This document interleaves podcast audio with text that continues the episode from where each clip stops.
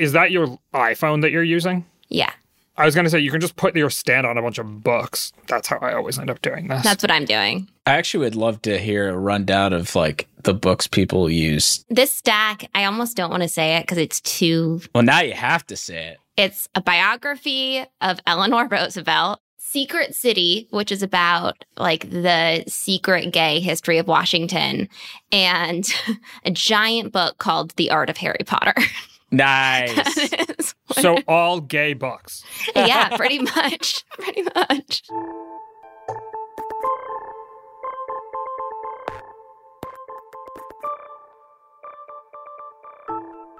Hello and welcome to the 538 Politics Podcast. I'm Galen Druke and Happy New Year. It's 2024. We are officially in a presidential election year, so buckle up, folks. And we have got a special start of the year edition of the podcast today. We're going to kick things off with a game of buy, sell, hold. So let me explain. There are a lot of unknowns as we start the year. Who will win the party nominations? Will a third party candidate break through? What will come of Trump's legal liability? And ultimately, who will win the White House and also the House and Senate? There are betting markets for just about all of these unknowns. And so I'm going to ask my colleagues to make an assessment of the going odds. That will address many of the known unknowns of 2024. But what about the unknown unknowns? What issues might motivate voters this year? How will congressional dysfunction play out? What about October surprises? And will there be threats to democracy? We're going to dig into some of the wild cards or possible wild cards of 2024. Here with me to discuss it all is senior elections analyst Nathaniel Rakich. Welcome to the podcast. Happy New Year, Galen. Thank you. Also here with us is politics reporter Leah Askarinam. Welcome to the podcast, Leah. Hi, thanks. And also here with us is Jeffrey Skelly, senior elections analyst. Welcome, Jeffrey. Hey there, Galen. It's so good to see you guys. Does everything feel different now that we're in 2024? No, it feels so the same. Yeah.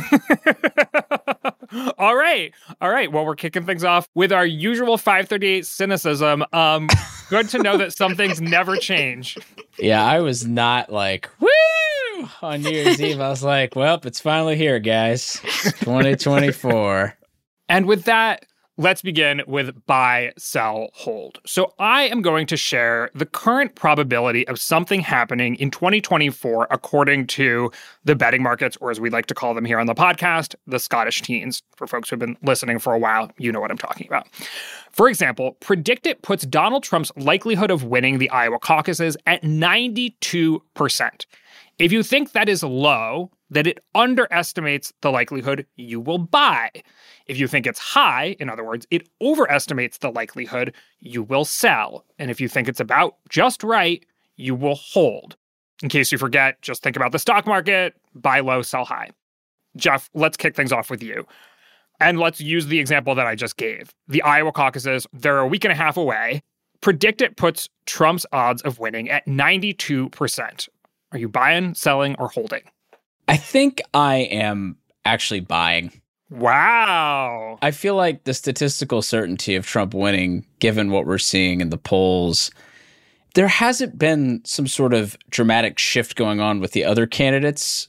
Uh, while Trump has sort of just remained in the lead. In fact, Trump's even gained ground nationally. And I just don't feel like there's been enough volatility in this race to make me think that there's going to be a ton of it here right before Iowa. Now, of course, I don't know, something could happen. Ron DeSantis drops out or something. I don't think that's going to happen. But I'm saying, you know, I have to leave room for surprises. But I honestly think I would I would buy that Trump's chances are actually higher than 92% of just winning Iowa. Yeah. Not by margin, just winning. All right, Leah. Yeah, I would probably hold because I'm a more cautious person, but I think buy is also like if I had a different personality type, I would probably also buy.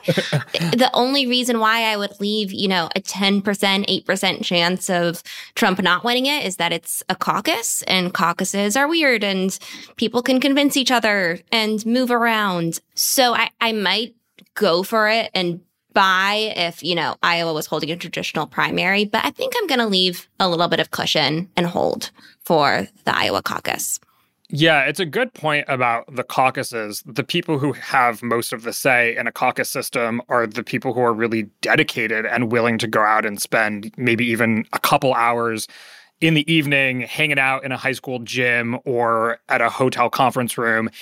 And back in 2016, everyone was like, are Trump supporters actually going to do that? You know, he doesn't have much of a campaign infrastructure. Ultimately, Ted Cruz did win in 2016. Barely. Barely.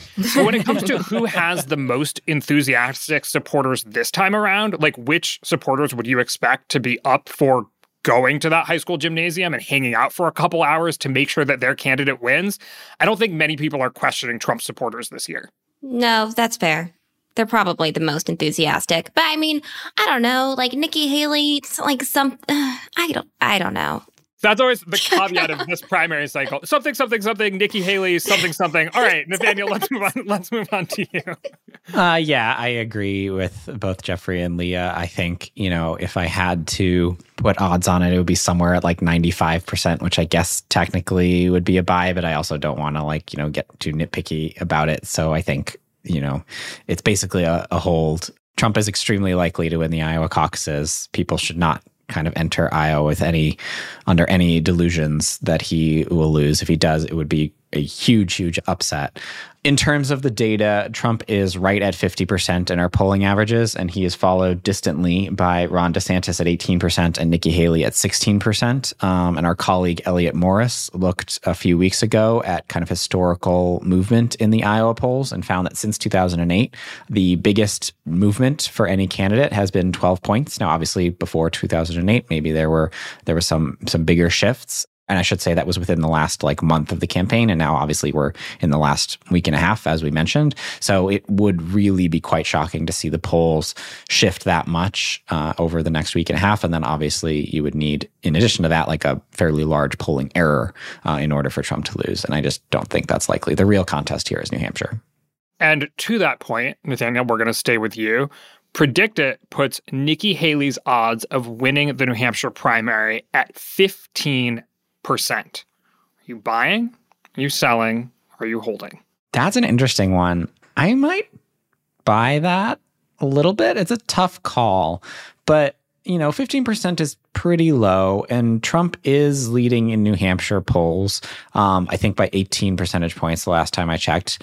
I don't know. That's not super dominant. And like, I'm envisioning a situation like Iowa can really scramble things, right? If Nikki Haley finishes second in Iowa, like she's going to get a boost probably going into New Hampshire.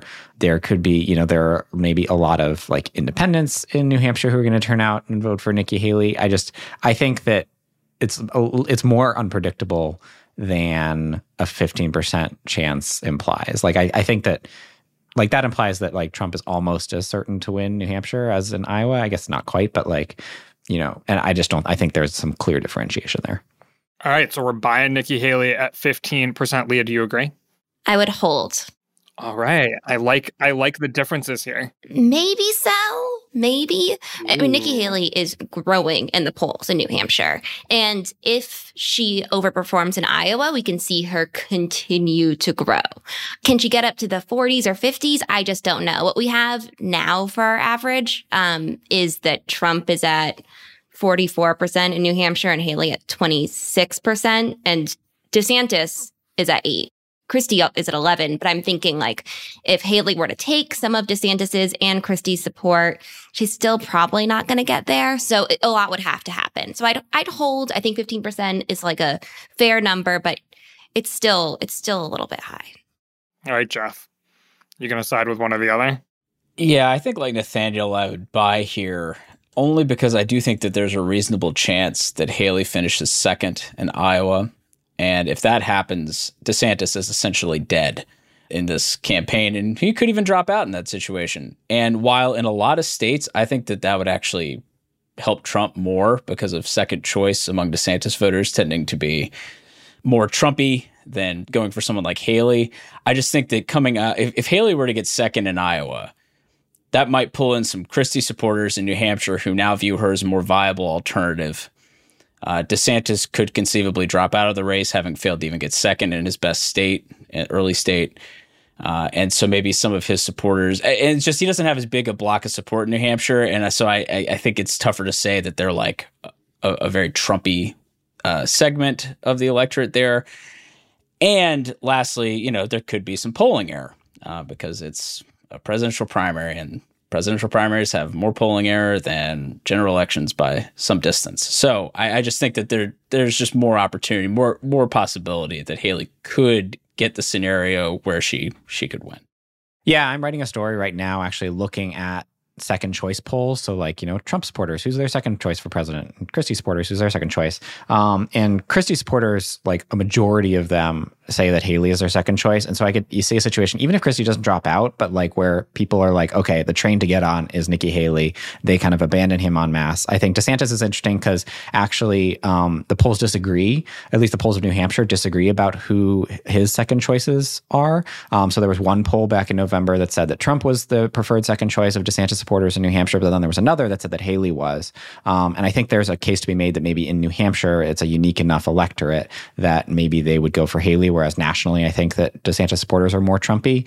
And so, yeah, if DeSantis were to drop out, that maybe helps Haley. I just think there are paths for her that are kind of add up to more than a 15% chance. That said, if I had to, if I were just straight up picking like who do I think will win, I think it is more likely that Trump would win than Haley. It's interesting I think unless the primary becomes truly competitive relatively quickly between Haley and Trump, that Chris Christie stays in the race the longest, right? Because like he has no relationship to keep with Donald Trump at this point. He'll stick around until June just to keep punching Trump to make his I mean, he's in the race to make a point. And so unless he actually thinks that endorsing Nikki Haley will make a difference, then he just sticks around to punch Trump. And quite frankly, does Nikki Haley even care about Chris Christie's endorsement at this point? Like his favorability rating with Republicans is in the basement. And so almost no matter what, maybe at this point, Chris Christie hangs around just to sort of nip at Trump's heels for the next five months. Yeah, I'm not sure that Haley would want an actual public endorsement from Chris Christie, but she would probably take his voters. Uh. yeah, that's true. Well, like, right, if he dropped out before New Hampshire. Okay.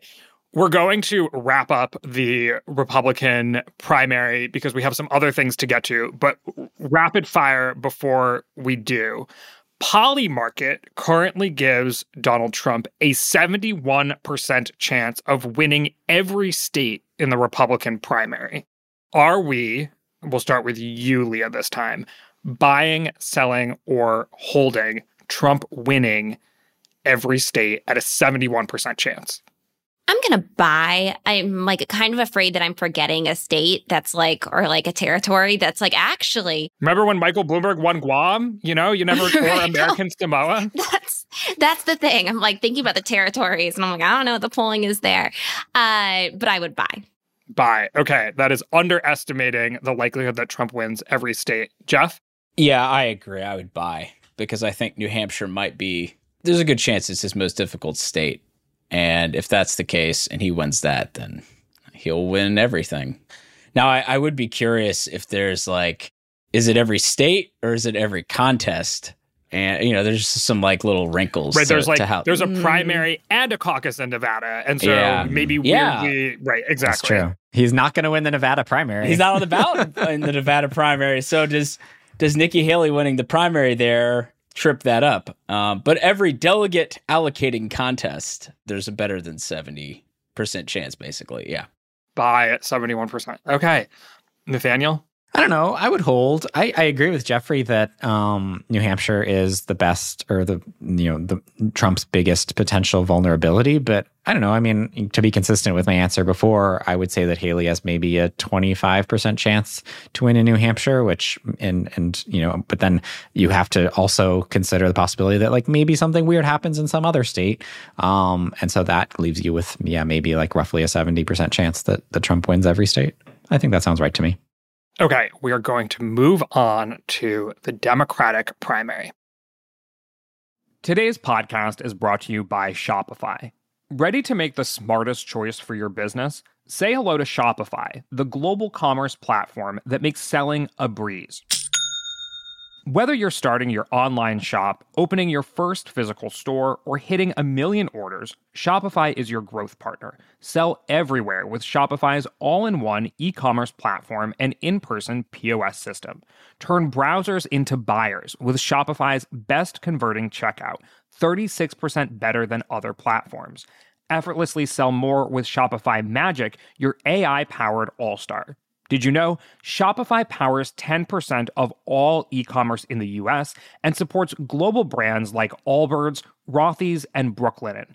Join millions of successful entrepreneurs across 175 countries backed by Shopify's extensive support and help resources. Because businesses that grow, grow with Shopify. Start your success story today. Sign up for a $1 per month trial period at shopify.com slash 538. That's the numbers, not the letters. Shopify.com slash 538.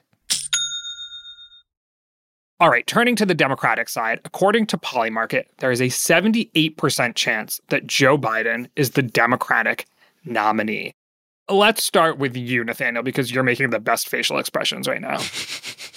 Thanks, Galen. Are you buying, selling, or holding?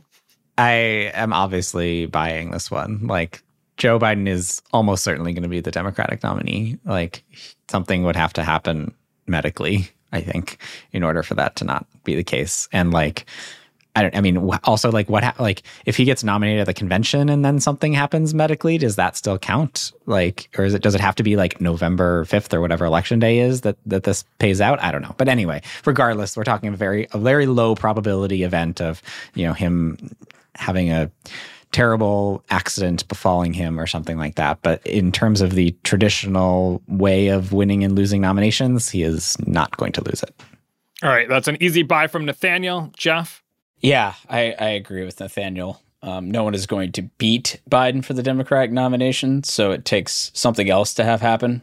Sort of with that in mind, you know, is it is it like a serious health crisis? You know, does something happen to him? And for what it's worth, uh, a generic 81 year old per the Social Security Administration's actuarial tables has a 93% chance of living another full year. God bless the data, Jeff. I love it. And for what it's worth, Biden is not a generic 81 year old. He is president of the United States and has the best possible health care at his uh, beck and call. And um, there are some thoughts that he uh, might have a healthier lifestyle than a lot of people anyway. He doesn't drink, exercises a Rehoboth, right? So my, my thought is that he's probably got a smaller chance than that uh, of passing away. And that's so his chances of living are much higher than 78%.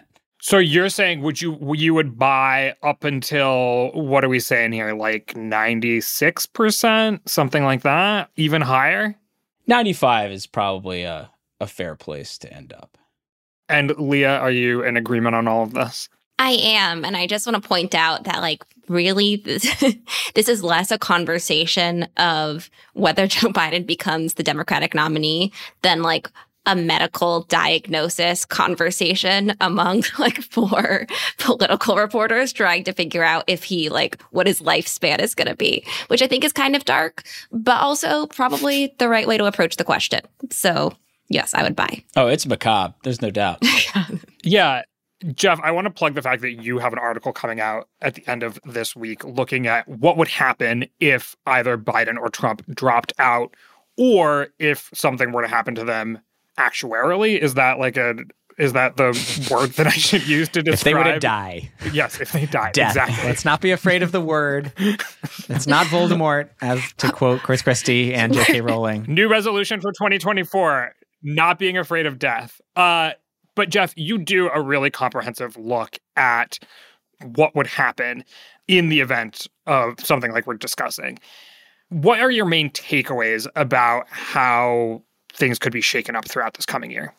Well, I, I do think it would it would obviously take something very significant um, to take Biden out of the race, but with that obvious caveat, a lot depends on the timing um, as to sort of how that would affect uh, anything that involves sort of succeeding or replacing Biden.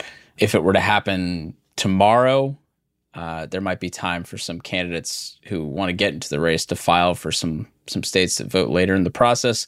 But they are definitely running out of time. At the end of this week, 31 of the 57 contests on the Democratic side uh, will have seen their candidate filing deadline if they have one pass. So uh, the, the point is that like if this pr- were to proceed another month or so, there would, would be very few states where you could get on the ballot and actually win delegates. But you know, in all this, I my with on the Biden side of the of the conversation, you know, a lot of it comes back to Kamala Harris. I mean, she's the vice president for a reason.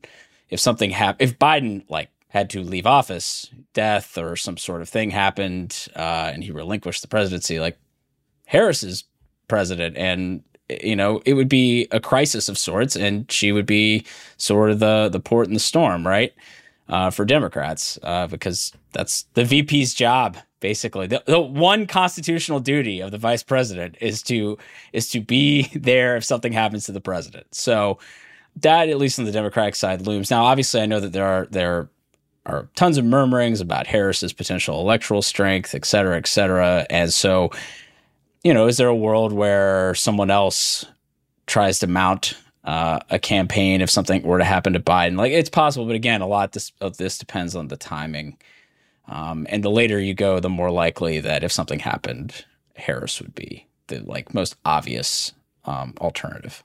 And for Trump, of course, there is a competitive primary on the Republican side. So up until someone is actually nominated, presumably, if anything were to happen to Trump, just somebody else who's already been competing in the primary would still have delegates or whatever, still be on the ballot.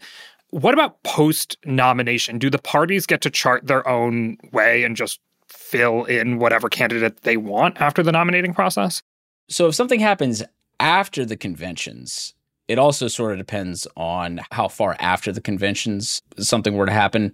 At the end of the day, like on the Democratic side, the Democratic National Committee would vote um, to figure out a, a, new nominee. And almost, you know, again, Harris seems pretty likely uh, to be the person in that situation. Whereas, uh, you know, for Republicans like the RNC, uh, would deal with this. But obviously, the closer you get to actual election day, that gets more complicated by different states' rules regarding like who goes on the ballot, rules regarding what electoral college electors are supposed to do. Like, you know, if someone dies like a week before the election or you know something like that happens, uh, then you could get into sort of a mess with the state by state because certain states say you have to vote for the person on the ballot. The later this goes on, if you had something terrible happen the messier it gets. And, you know, we've been actually, the country's been pretty lucky that something like this hasn't happened. The one case of someone dying after the election, but before the Electoral College met, was Horace Greeley, who was the essentially the Democratic nominee in 1872. It's a little bit more complicated than that. He was a liberal Republican, and the Democrats sort of threw their hands up and nominated him. But anyway, he died before the Electoral College met, and so his Electoral College votes went to a whole bunch of different candidates.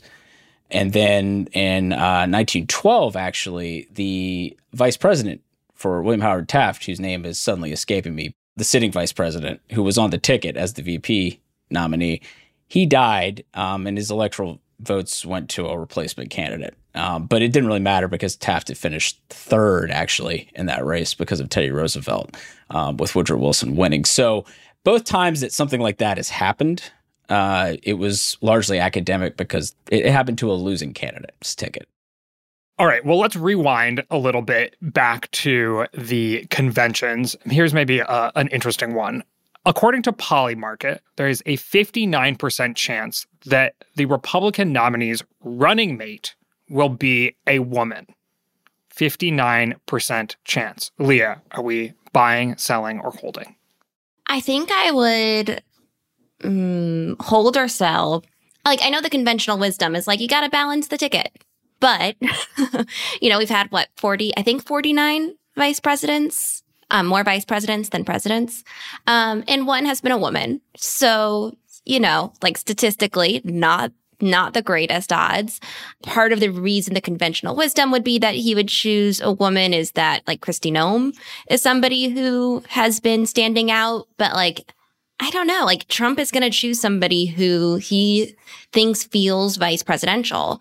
And I think there's more of a template for men being vice presidential than there has been for women. So I can imagine him casting a man for that role. So I, I think it's, there's a significant chance, but 59 seems a little high. All right, Nathaniel, 59% chance that the Republican running mate is a woman. I'm buying that. Leah, you're too cynical. I'm very cynical. I think, or maybe maybe it's cynical to think that uh, that he's just going to pick uh, somebody entirely based on identity politics. But um, but no, I think. I mean, look, I am on on record in one of our uh, politics Slack chats as saying that like I'm quite convinced it's going to be Kristi Noem, assuming Trump is the nominee. Which I guess maybe that's the wrinkle is that like maybe there's a world in which Haley is the nominee and then she pick, pick, picks a man. I think Kristi Noem is like basically the ideal vice presidential pick for for Trump, I might say her alone has over 50% chance, frankly. But I just think that like what was it 59 if you literally just picked at random is 50-50 and I, I think that 59% is not that far away from 50-50 and i think it's quite likely to be weighted on on the side of picking a woman or a person of color. But uh, there are more options for women. So according to PredictIt the likelihood alone that Kristi Noem is the Republican nominee. Does anyone want to guess? No. No. Leah, no. 25. It is 25%. Did you see this, Nathaniel? Really? yes, he saw it. No, I didn't. All right, yes, it is 25% chance I that swear. Kristi Noem. I swear on on this copy of the Victory Lab that I did not see the PredictIt site before this. Swearing on the copy of the Victory Lab. One of our Bibles. All right, Jeff, where do you come down on all of this? I would probably hold.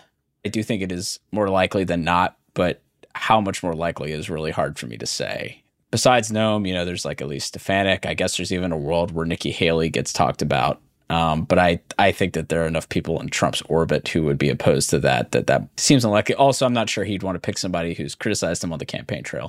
But you know, there's there are people out there who are notable women Republicans who who would make interesting VP uh, choices. So I think it's somewhat more likely than not. So I'm going to go with hold. Also, by the way, just so I get it in there, James Sherman was the vice president who died a few days before the election in 1912.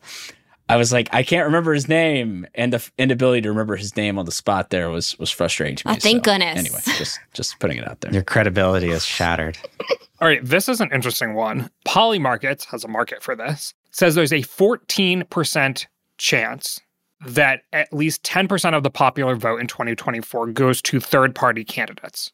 Not one third party candidate in particular, but just that 10% of the popular vote goes to third party candidates.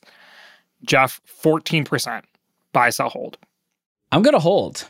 I think this is actually a reasonable probability um, in that it's something that is pretty rare. Uh, I, w- I looked back. If you look at all the presidential elections after the Civil War, there have been 39 of them. And in six of them, the Democrat and the Republican added up to less than 90%. 1996 is really close, and I think depends on how you count write ins. But if you count write ins, per Dave Leip's U.S. Presidential Atlas, uh, it's just a hair over 10% for third party and write ins. So What percentage is that? Six out of 39? six out of 39 is about 15%. Ooh. So- Look at that. So I think it's a reasonable probability. And um, with that in mind, like, I, I also think we, you know, we do have two candidates who are going to have underwater favorability. Um, and so it, it is possible. Um, I will note that we had that situation in 2016 and they only managed to get to 6%. So I don't think it's likely, but I do think that this is a reasonable probability. Leah? he convinced me. Hold. I, he's going to be my advisor for buying, selling, holding. Nathaniel? Yeah, no, I I agree. I think Jeffrey made a very compelling argument. I will also hold. Jeff, you did a really good job here because Nathaniel is always a downer on third party candidates. I mean, I am too, to be clear. Well, fourteen percent is not a not that's not Yeah. very high. Yeah, exactly. Right, I, right. Jeffrey and I are are in sync on this. I'm buying. I'm buying up until 20% Hmm.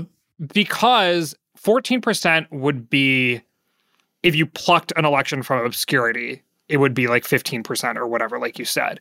But I think that the components are there to make it, as you mentioned yourself, Jeff, to make it more likely that folks will vote third party.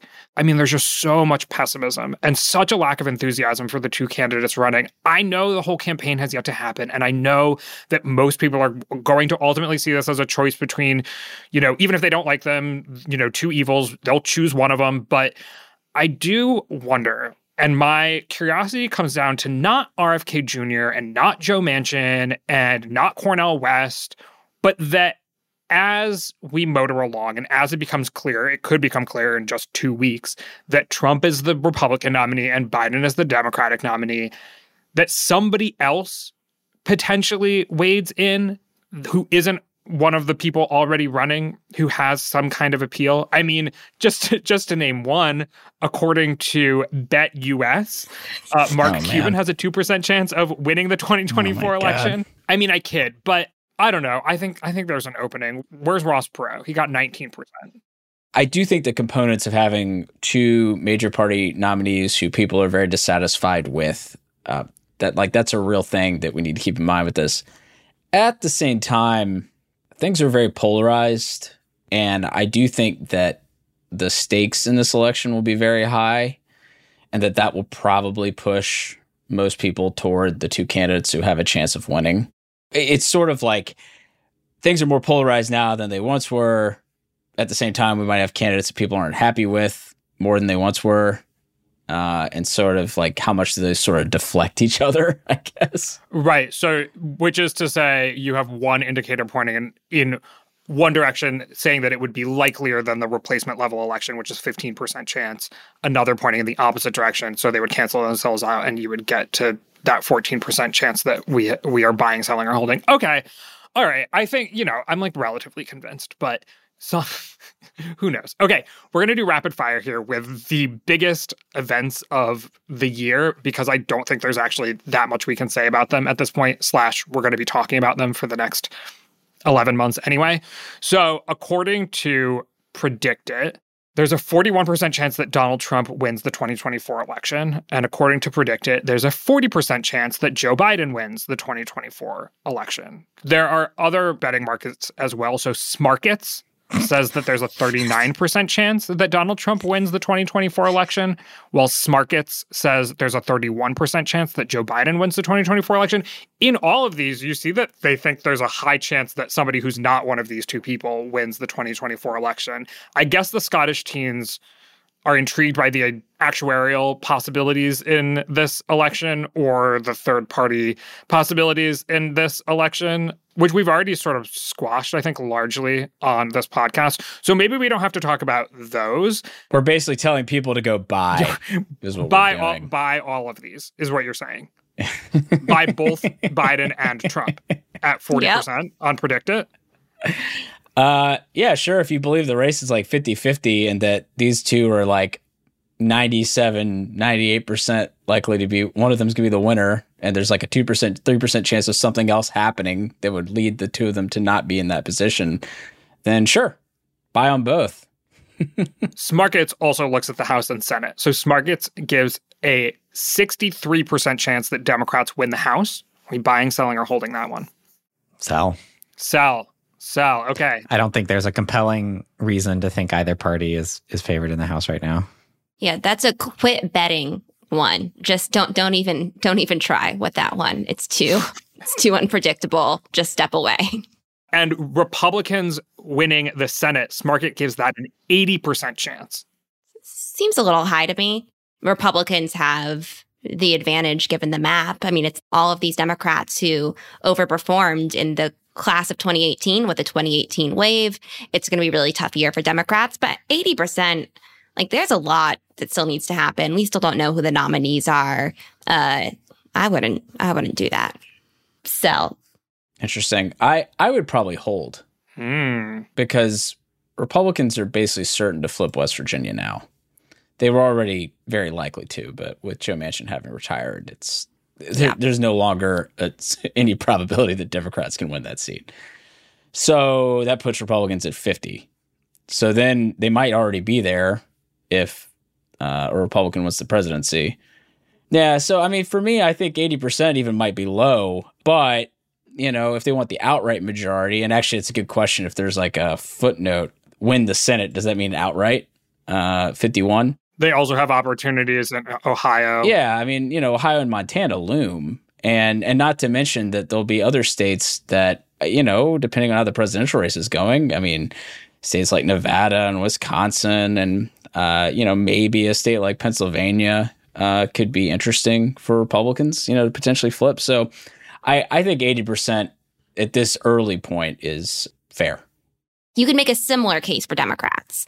Right now, we're basically looking at a 50 50 Senate with the Joe Manchin seat most likely flipping. And like, I guess where Republicans have a, the advantage is the, the toss up states are in Republican states. For them to be toss ups would frankly be a win for Democrats. Exactly. If they're actually toss ups by November. Yeah. Yeah. Yeah. w- Which is why I would like say Republicans are favored also. I just, I don't know if I'd go with 80. That's all. There are some other interesting betting markets that we're not going to have time to get into here, but maybe we will delve in another day, like the likelihood of Biden being impeached. Is that impeached and removed or just impeached? Just impeached. Oh, just well. and frankly, this I I don't think I'm allowed to give advice, so I'm not going to say what betting market this is currently available at, but it's 17%. I think I am buying Biden impeached at 17%. Yeah. uh, yeah. Have you seen our politics lately? Yeah. There's also Polymarket says there's a 66% chance that another state court will disqualify Trump from the ballot this month, January. There's all kinds of betting markets that you can engage in when it comes to politics. Gonna really have to dig on Supreme Court, state Supreme Court rulings, uh, or like proceedings, like go into like the docket. Who who is meeting this month, and how quickly can they get a decision out? Jeff, I'm going to take a wild guess and say that the Scottish teams might be making more emotional decisions than you're suggesting with some of these betting markets. Well, that's not a very good way to bet, guys. If you are a Scottish teen with a gambling problem, please call 1 800. Please email podcast at 538.com. Yeah, and for the record, like there's like a reason why like I think people who follow this stuff closely like just don't bet on this stuff also because like we've seen so many weird things happen. Also, that we're not compromised in our analysis. that's the other thing. That is not me saying I'm against anything or for anything. I'm just saying I'll say it. Wait, Nathaniel was just about to make an admission. Is it that you is it that you bet on the political market? No, it's that I'm judging people who do. I don't don't bet on politics, kids. It's not a game. If Nathaniel's judging, then I feel like he just opened the door for me to judge because he's significantly nicer than I am. So I mean, I don't think we should be betting on politics. In fact, we're not allowed to, but Yeah. why can't other people? I mean, there's way dumber ways to lose your money in America that's a great argument. I argument. mean, right. But like or in Scotland or in That's Scotland. right, exactly. That's not a good argument. well, this is only a moderately dumb way to lose your money. I would rather lose my money on like a pair of jeans that's on sale that I'm not Hmm. sure is going to fit, but like I take the risk because they are that on sale. You know, that's how I want to lose my money personally. Um, fair enough. With that, let's move on to 2024 wildcards. Hey, I'm Andy Mitchell, a New York Times bestselling author. And I'm Sabrina Kohlberg, a morning television producer. We're moms of toddlers and best friends of 20 years. And we both love to talk about being parents, yes, but also pop culture. So we're combining our two interests by talking to celebrities, writers, and fellow scholars of TV and movies Cinema, really. about what we all can learn from the fictional moms we love to watch. From ABC Audio and Good Morning America, Pop Culture Moms is out now wherever you listen to podcasts. All right, now that we have spent the first part of this podcast reluctantly, hypothetically betting on political markets, let's talk about some of the unknown unknowns for which there aren't really any markets to play this game with. And one of the biggest ones is just what issues are going to motivate voters. I think at the outset, we can guess that things like the economy, the trajectory, whether it's improving or declining, will play a significant role in the election. That's almost a known known. But what about some of the issues that it's unclear the role that they will play in the election at this point? Leah, why don't you kick us off? I think the number one question right now is what happens with Israel and Gaza because that is the big moment for right now. I don't know if we'll feel the same way in a few months, but right now that's kind of like the the big event that's hovering over us and you know what what does this look like in 3 months or 6 months and um and it's less about public opinion on it, but like what actually happens in Israel and in Gaza and how much longer is this conflict extended by and and what happens um, in the coming months. I think that's my my biggest question. Interesting. All right. Sort of the way I would look at it is anything regarding sort of the conflict between Israel and Hamas and Gaza and the Middle East in general, and then also the conflict in Ukraine. To me, those issues, it's like on the one hand, the Ukraine conflict, I would say unifies Democrats and splits Republicans more. And then conversely, the Israel Hamas conflict tends to split Democrats more and unify Republicans more. So you have, they're sort of competing. And right now, the Israel conflict is more on the front page than Ukraine, but that doesn't mean that that's going to be that way in a you know month or two or six months from now or what have you. So, to me, I think just generally presidents overseeing you know conflicts that involve the U.S. to any extent. Now, clearly, neither of these involve like boots on the ground for the U.S. really. Um, so that's that's a significant difference. But I, for someone like Trump, who has tended to say, "Look, I'll keep the peace," I you know avoid foreign conflicts and et cetera, et cetera, that if the U.S. is sort of seen as being involved, even peripherally, in these two conflicts all the way to November, that that's probably good for Trump, actually. I, I just think that it makes things seem more unstable. Um, and so, like, if you're looking for just marginal things that could affect the electorate in ways that that that help one candidate or the other, that's just sort of how I look at it. Not, you not having any idea just how how long some of this is going to carry on. Yeah. I mean, we often question on this podcast the degree to which foreign policy affects vote choice anyway. I'm looking at some recent polling from the AP. The AP asks, thinking about the 2024 presidential election, how important do you think the outcome of the election will be for each of the following? And it talks about all kinds of issues the economy, democracy in the United States, immigration, healthcare. Foreign policy comes in at 60%, which is not the highest, but it's not low either. You know, so for example, it's higher than crime or gun policy, but quite a bit lower than, say, the economy, which is at 75%, or say the future of US democracy, which is 67%.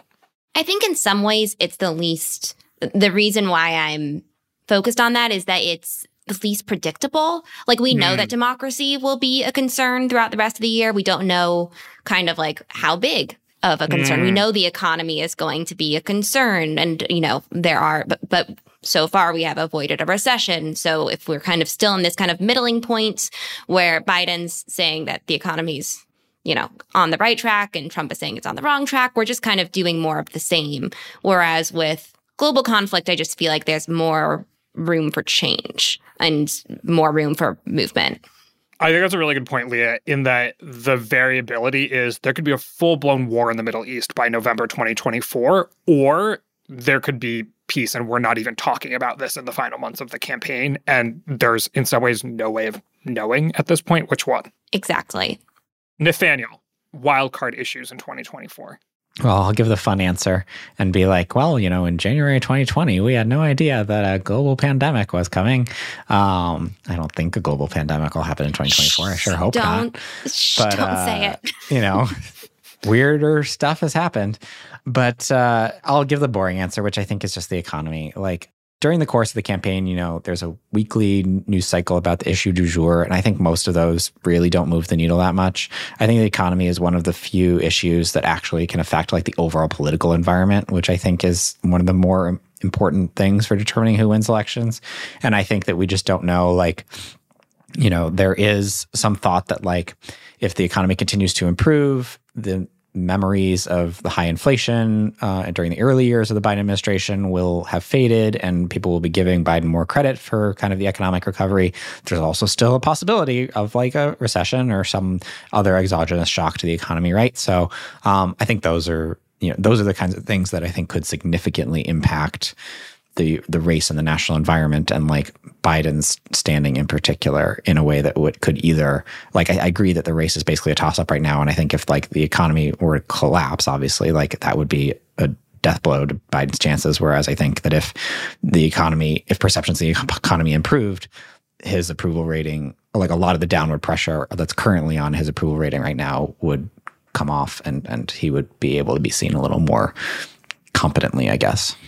I agree that if the economy tanks, um, that Biden's chances tank as well. But I, I'm not sure if the economy gets better, if Biden's chances improve significantly just because people are responding to the economy in different ways. they're, they're responding to different metrics in different ways.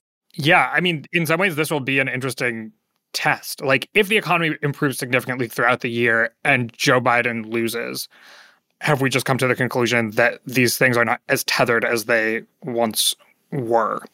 I mean, I think we've already come to the conclusion that they're they are less tethered than they once were, but it's unclear to what degree.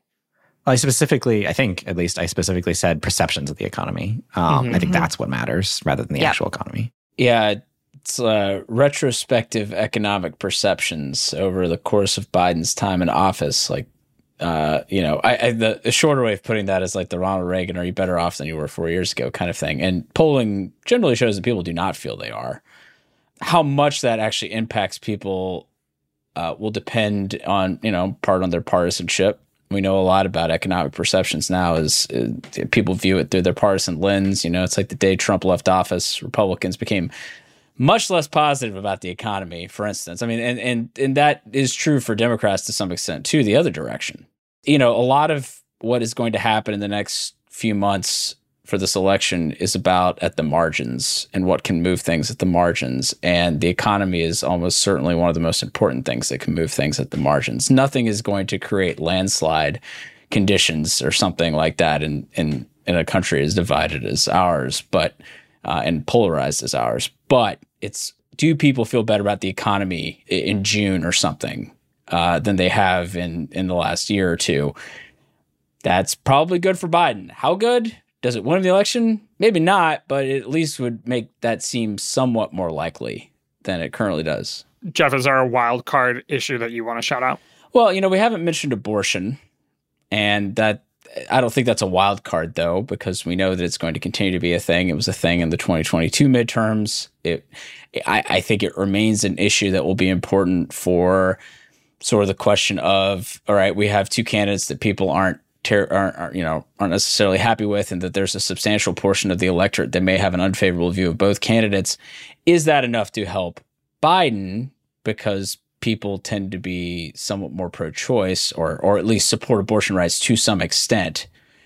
Uh, and does that does that work out for him? And he gets some people who somewhat disapprove of him to vote for him sort of like Democrats did better among somewhat disapprovers in the midterm election, which was highly unusual because usually those voters if they disapprove of the president to any extent, they break more for the out party. So that's a big question for me. I mean, the huge, the biggest wild card is probably just what happens to Trump with his his criminal issues uh, and the felony charges he faces and his various trials and and whatnot, and how people respond to that. Because if people respond to it how they have said in some polls, like if Trump actually were convicted of something, that might be uh, at least a short term win for Biden politically. I guess my question is the longevity of that. You know, does it does that have sort of legs over the course of a campaign? If something were to happen in, I don't know, July or August or what have you, would that carry all the way to November? And I don't know. I'll also add in here the issue of immigration. I think yeah. we're at a unique point here on the issue, which is well, one, currently the Senate is negotiating over whether or not to change immigration laws and asylum laws in the country without maybe even necessarily providing a pathway to citizenship for DACA recipients or things like that. So I think clearly the dynamic in the country has already changed if Democrats realize they're sort of on the back foot and they have to make concessions to Republicans. And it seems, or at least that it seems likely that Democrats are willing to make concessions to Republicans right now beyond just we're going to spend more for border security, but that will actually change the laws. I think a big part of this is that increasingly Democratic mayors and governors are complaining that things are out of control. And so it's become something of a bipartisan consensus almost that the country isn't handling immigration and the asylum system well. And usually we see sort of number, like polling numbers move against or for something when there is a bipartisan consensus. And increasingly, we're seeing that. Also, immigration, of all of the non economic issues, that Gallup asks about for most important issues facing the country, immigration is always number one out of the non economic issues. Today, 15% of Americans say that it's the number one issue facing the country, whereas 33% of Americans say that it's the economy. So it's both high salience, high, like for Americans just across months, highly relevant because we're seeing what's happening on the border every day in the news and also becoming bipartisan. So, does this get resolved in the first quarter or so of the year in a way where it sort of deflates the tension and the pressure? Or does the Senate like isn't able to come to some sort of conclusion or compromise that can pass the House and this becomes an issue that drags on throughout the entire election year? For me that's a big wild card and on the topic of congress and and whether or not it will pass legislation in 2024 i think it broke records for not passing legislation in 2023 some of the remaining questions i have on here are about congressional dysfunction and shutdowns october surprises threats to democracy. You know we're two days away from the third anniversary of january 6th are there any other things that we should mention as we conclude our look at the year ahead that we are thinking about in our coverage or that will shape the election? No, I just want to reiterate that Jeff's point about what happens with Trump and his trials being kind of the biggest wild card, because there's not quite as much to say about it, but I do think that is the question of 2024. And there's probably at the same time the nature of Trump's candidacy you know, it does feel like the conversations around, I don't know, the future of the country and democracy and all these things are going to end up, but given what happened on January 6th, 2021, you know, that's going to be there. Now, I will say that that's a much more motivating issue for Democrats, sort of in the way that immigration has tended to be a much more motivating issue for Republicans. Um, but to your point, Galen, if immigration is sort of entering a more bipartisan or at least is at least edging that way, that could change sort of how we look at immigration. But I do think it's also important to note that voters can hold more than one thing in their head. and that a lot of times, you know, for example, an exit poll will ask, oh, you know, what issue is most important to you? And they give them like four options. And people will kind of use that as a post facto rationalization for whatever they chose. And that it's it's much more complicated in terms of why they decide to vote. Or or maybe it's not even that complicated. You know, they're a Democrat, they're a Republican. That's like a fundamental thing. But they'll they'll use an issue as sort of the the, the post facto. So sometimes it's hard. There's like kind of multi directional causation here um, that's worth keeping in mind. Well, Jeff, on that note, I think 2024 will also require us to keep many things in our heads at the same time. So, a good message to end on. Thank you, Leah, Jeff, and Nathaniel. Thank you, Galen. Thanks, Galen. Thank you. My name is Galen Druk. Tony Chow is in the control room. Our producers are Shane McKeon and Cameron Chertavian, and our intern is Jayla Everett. You can get in touch by emailing us at podcasts at 538.com. You can also, of course, tweet us with any questions or comments. If you're a fan of the show, leave us a rating or a review in the Apple Podcast Store or tell someone about us. Thanks for listening, and we will see you soon.